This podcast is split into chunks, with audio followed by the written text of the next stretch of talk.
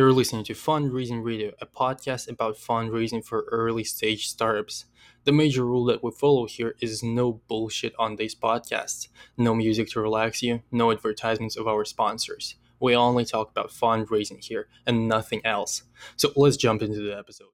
And today's guest speaker. We have Victor Gutwein, founder and managing partner at M25 which is heavily focused on investing in Midwest of the United States. And since we never really covered Midwest investing in previous episodes, I figured it's going to be super fun, super interesting to see what's going on there, where's it going as a startup scene, and where does Victor think is the future of the Midwest startup ecosystem. So, Victor, let's kick it off by you giving us some background on yourself and on M25. Of course. Thanks for having me, Constantine. This is really great to be on here. Um, just a little bit of background on me is I'm from Indiana originally and went to school at the University of Chicago. Have stayed in Chicago ever since and had a really um, interesting history early on with with trying to launch some of my own startups, including a scooter startup.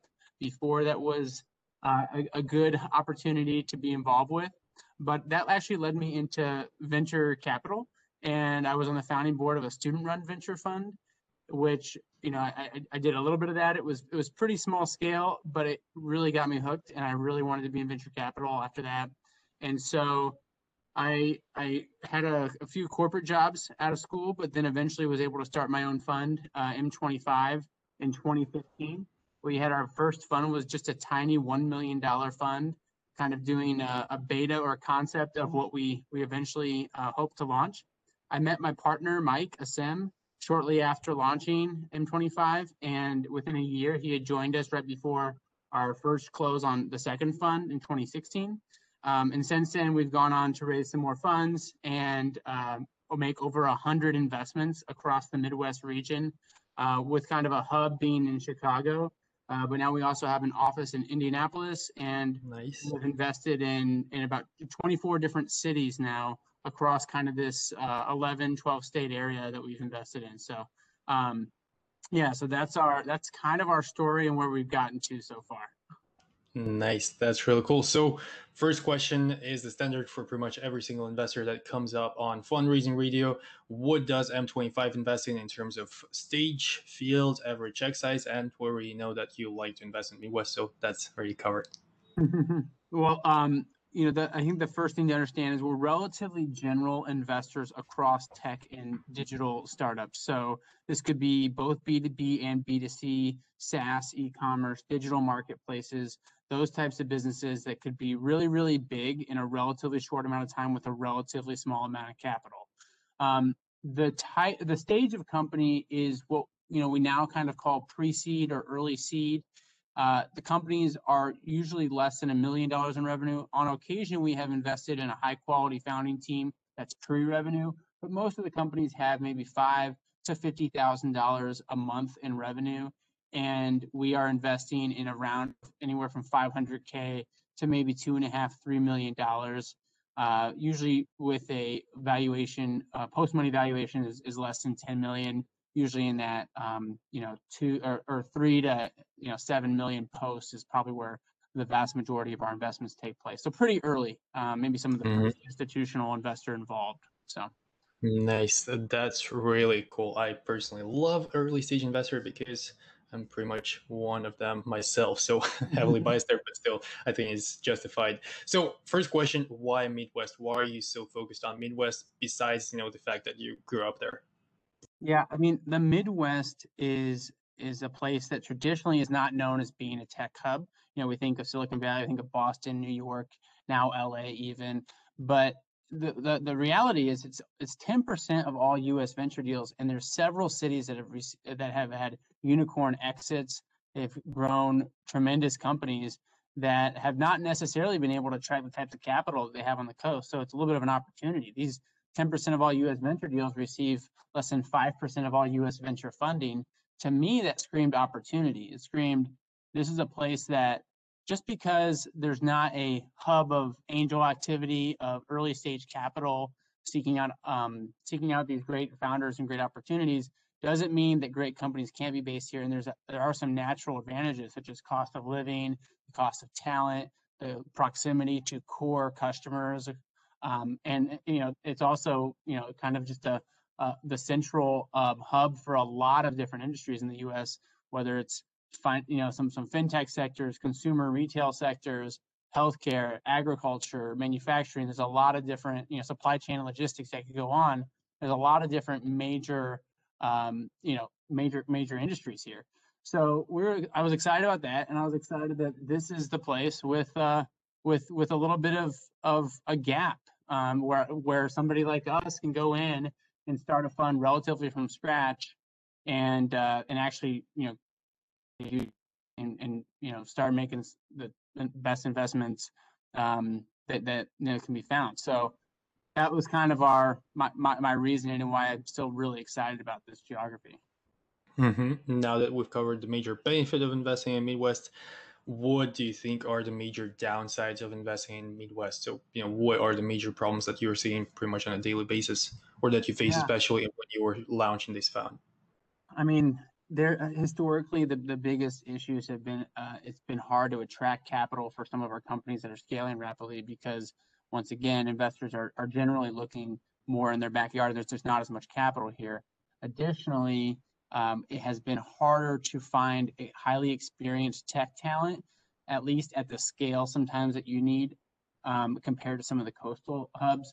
Thankfully living in a covid and remote environment has actually kind of flipped the script on that overnight where people are both moving here uh, investors are seeking investments across the nation for the first time and remote work enables us to hire and scale out nationwide uh, you know the talent pool. So that isn't quite as much of a problem as it has been. Of course you know i think there are still some residual effects but, but the thing that still may linger is i do push on on founders here to to just try to be you know to try to think bigger sometimes than they're naturally going to be inclined to because they're not necessarily surrounded by some of the hype and the uh, grandness of founders how they think about it in silicon valley or new york and some of the ways that that might push them i think sometimes founders in the midwest will say hey i think a $10 million or a $50 million exit would be amazing i think a company that's really large for my city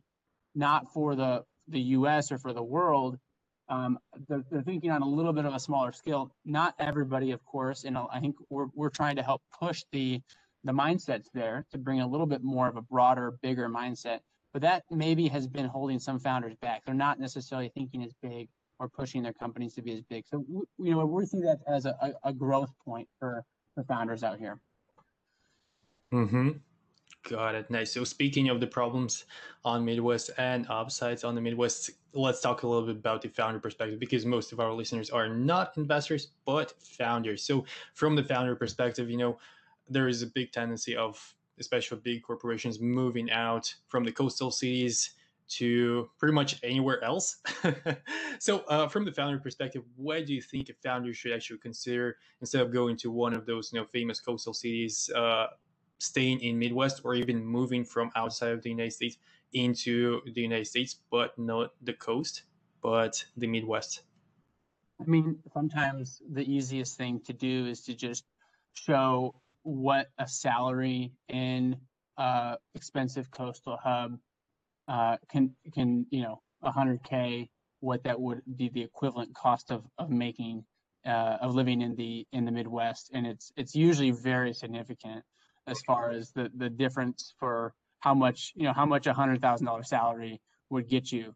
Um, additionally, you can start to look at it as um, you know, hey, for you know, for a three hundred thousand dollar home, you know, what could you buy in in LA or San Francisco or Miami versus what could you buy in uh, Indianapolis or Ohio or even Chicago uh, has a, has a, you know a better uh, cost value there. So you know that's that's one of the things but i think you know that that's that's a little bit you know that that's the economics of why you might want to to to pick up and go here but there's also like you know I, I would say it's one of the the best advantages for reaching customers um mm-hmm. actually have the mo this region has the most fortune 500s than any other region in the midwest or sorry, in the U.S. And it also uh, is is you're highly prox, you know, like the types of customers that you could be should be selling into are are probably not necessarily just venture-backed startups that may be for you know dozens and hundreds of years. So I think like that's that component as well. The proximity to a comp factories graduate from the Midwest every year. City hub, um, and and in candidly, the pace of life, the quality of life. I mean, people talk about that, but um, you know, there's a reason why if you're from Ohio, sometimes you go and you get your experience in in New York or California, and then you come back and raise your family back in Ohio where you're from, or back in Minnesota where you're from. So I think that's that's kind of uh, you know part of the part of the, the story itself. So. Right. So you've described a lot of benefits of living in Midwest, and I agree with all of them? Yeah with all of them actually. But the major downside especially that i see you know living in a coastal city living specifically in los angeles is that you know uh, midwest is not as densely populated with startup founders and investors. So i see a lot of networking issues there. Do you think that's still an issue? Do you think it's going to be an issue after covid? And how would you recommend founders from midwest you know take care of that issue? How, how would you recommend them uh, you know, solving this problem for them?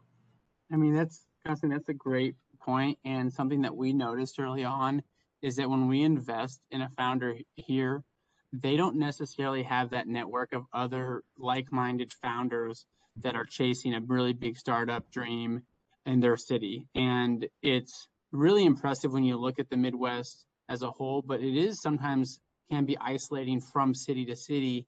Um, you're a little bit, you know, you, you have a relatively limited pool of resources and connections in your own um, in your own area. So we actually, you know, we launched MidwestStartups.com, and that's to pool talent, to pool connections and resources in one hub. We also, when we invest in a company, we call it Club M25, and we intentionally are trying to bring founders from St. Louis and Columbus and Ann Arbor and the Twin Cities. We're trying to bring them together both in person, at least before and after COVID, uh, in person, and then online as well through um, kind of just connections one on one through Slack channels, through digital events that we've done. And that has actually, I think, really helped our founders because now they have a, a pool of other uh, of other people that are venture backed. They are high quality, um, a high quality team, high quality um, you know company but they just don't necessarily have all their entire friend group. Uh, it, you know, is is uh, is a tech founder, right?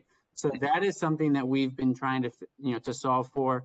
And I think people's uh, you know for the first time ever, they're they are spending um, most of their social interactions are all digital, um, mm-hmm. whether we like it or not. And I think some of that will still be the case even after we go back into our offices and and such. So I am hopeful that that continues to tie uh, the, the Midwest together and kind of create a larger community out of it. So that's that's some of what we're doing. That's some of how way we think about it. I think it, it is a struggle though. True, true. I'm definitely agreeing with you on the fact that you know even after COVID, a lot of those you know habits that we acquired during the COVID are going to remain. For example, Clubhouse. I don't think it's going to go away once the COVID is over. so that's by the way, Clubhouse is a great example of a place where you can make connections really easily. So like one of our portfolio companies actually raised like 10, 15% of the round by from the connections that they got on Clubhouse. So that place is just insanely useful for, for founders, especially founders who don't have much of a network.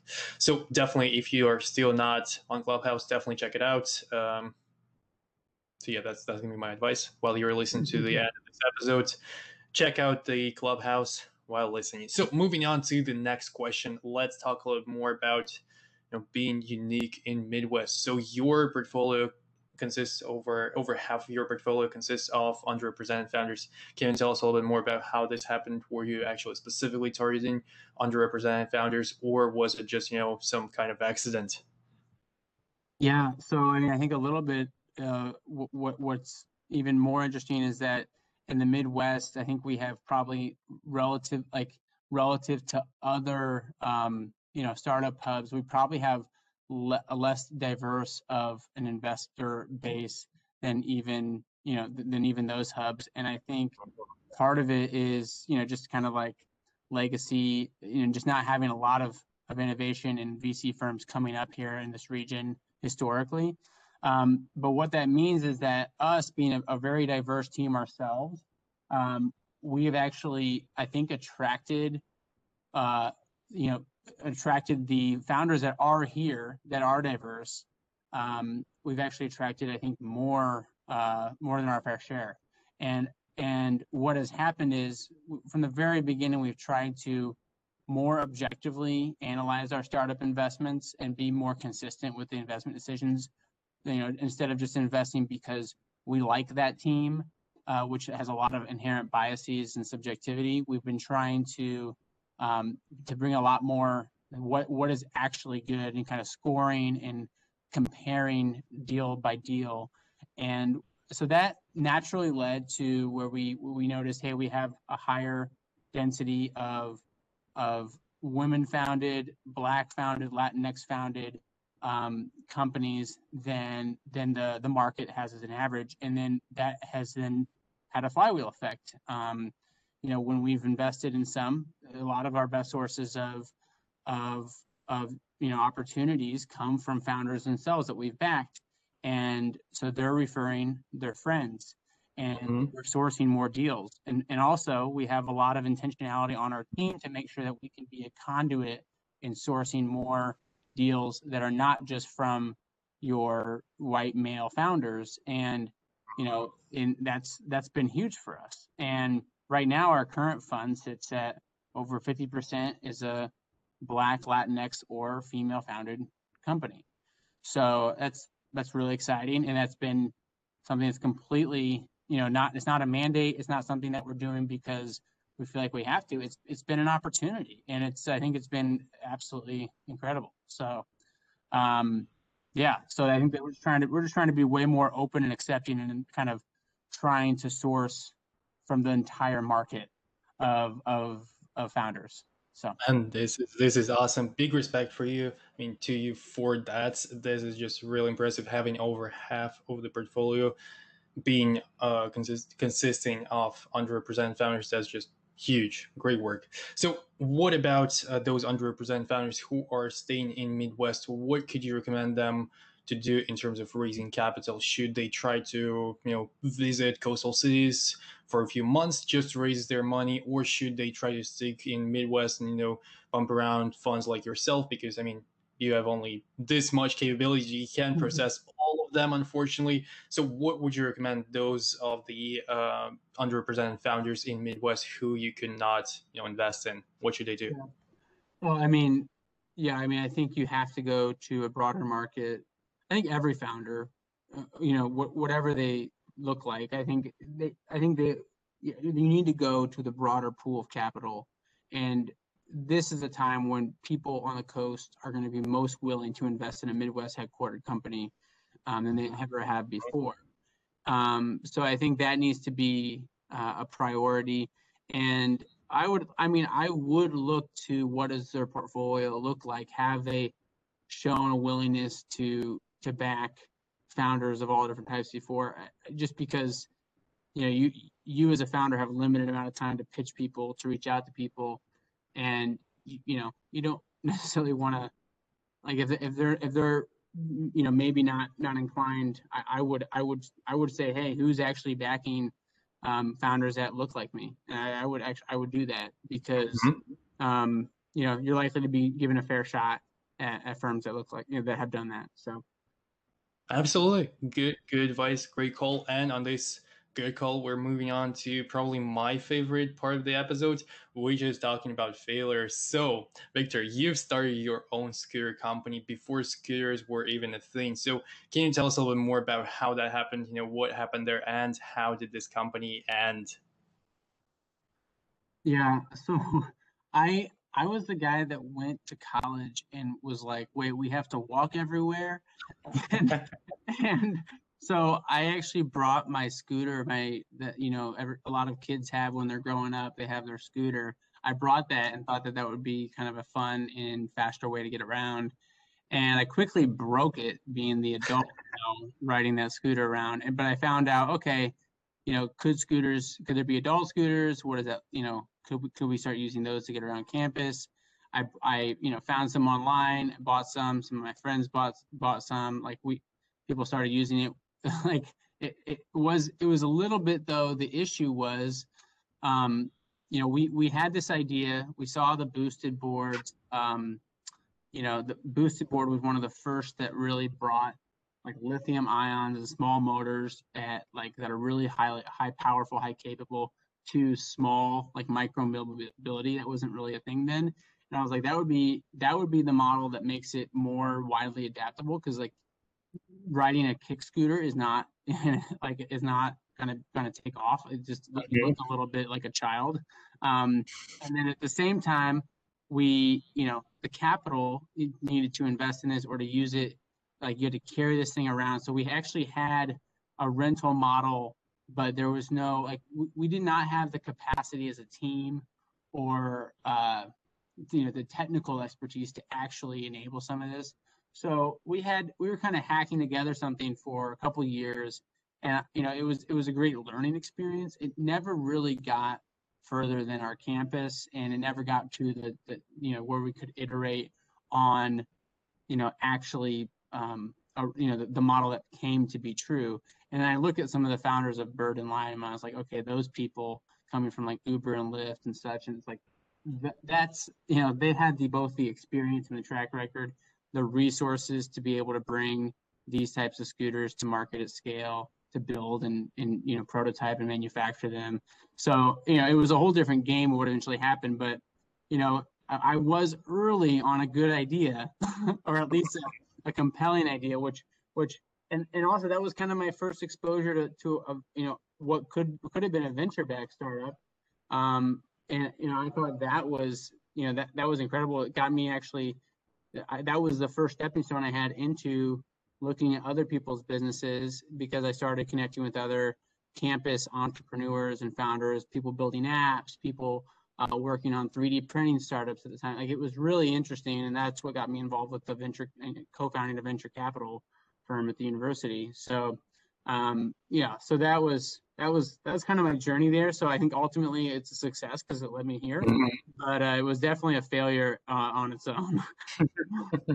Just like pretty much ninety nine percent of failures, it always leads to something better. Or okay, in 99% it leads to something better and 1% is just is just failure. So luckily in your case it was failure leading to success but let's talk a little bit more about you know how you could have changed that. So a lot of our listeners are actually young entrepreneurs starting their first companies right now. So what could you recommend to those people who are trying to raise their companies right now? You know maybe it's someone who is in college seeing a problem trying to solve it for themselves and like hey i think i can make it into a business.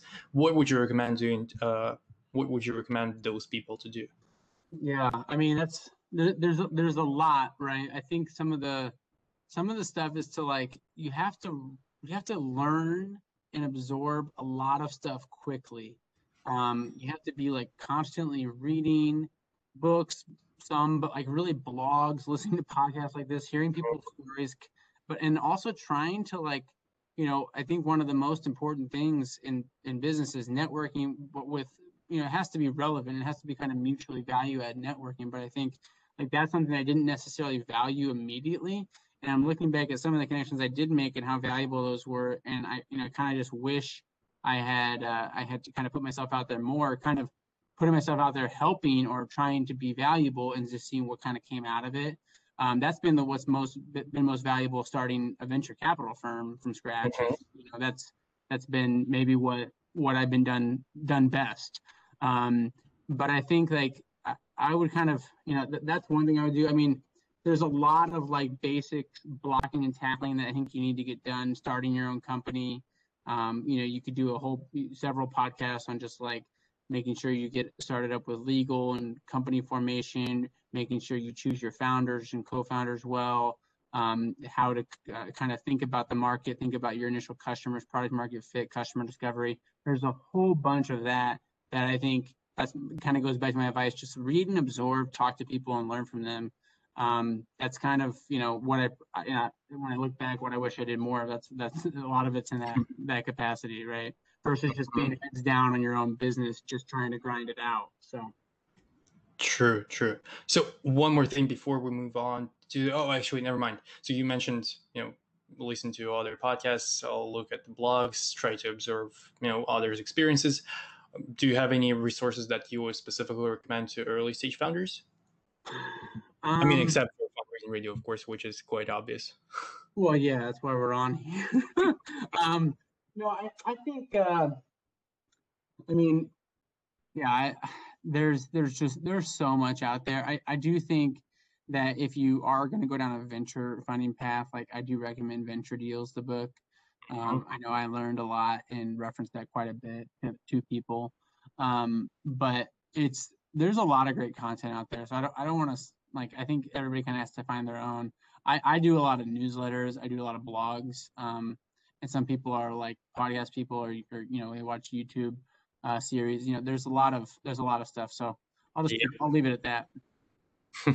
True. And by the end of the episode, I'll probably mention a few more links or resources that I personally find helpful, and I'll make sure to leave them in the description of this episode. So if you're curious now, check out the description of this episode. It's going to be already there. So moving on to the next question. That's the part of your LinkedIn that I personally was like, wait, why is that? so that question is you're part of Kauffman Fellows. Uh, what are you doing this? I thought Kauffman Fellows is like for beginning VCs who are, you know, trying to figure out where to move on, how to get into this VC field. But it seems like you're not the beginning VC. So why are hmm. you there? Yeah, I mean, the I think when Kauffman Fellows started over 20, like I think 25 years ago now, I think it was to get people into venture capital. Um, and so that's why the conception is there. But in the like it's in the past, you know, two decades, it's really transformed and matured. And I think what it has become now is I was actually the youngest VC in my fellows class most of the most people had somewhere between five to 12 years of venture experience that were going through this for the first time. And they uh, they were you know i kind of described probably a third of them were um, managing their own funds that they had started um, or been one of the founding partners on or they were a rising star uh, maybe senior associate principal um, at a, t- a you know a well-known top firm. Um, and you know, I think what it allowed for me to do as somebody with my own firm, I learned so much from my peers. Um, I mean, there's there's a lot of you know there's a lot of content. You meet every quarter for a two year period. There's a lot of great content, a lot of great speakers. But I probably learned most from my peers and my peer groups and some of the relationships I formed, some of the ways that we would discuss and ask questions to each other that we're still doing today on a group on a giant group chat basically. And those are some also some of you know the way that I was able to probably expand my network so rapidly in venture capital to help my portfolio companies, to help myself when I'm trying to raise money, when I'm trying to learn about you know some of the dynamics of running a venture capital firm. And so, kind of going back to my advice earlier to, to founders too, it's like that's a huge networking piece for me. That's a huge way that I was trying to lean in and just add value. And then who knows where it comes from me this was another you know huge network and like really some close friendships that I've, I've gotten out of out of the Kauffman Fellows program. So I recommend it. My my my actually the other partner in 25, Mike, I mentioned earlier, he's going through the Kauffman Fellows right now. Um, you know, I, I I think it's for anybody trying to that knows they want to be that they want to stay in VC. I would recommend that they can you know that they that they've consider Kauffman Fellows at some point because it's been really instrumental in my career and kind of taking me to the next level.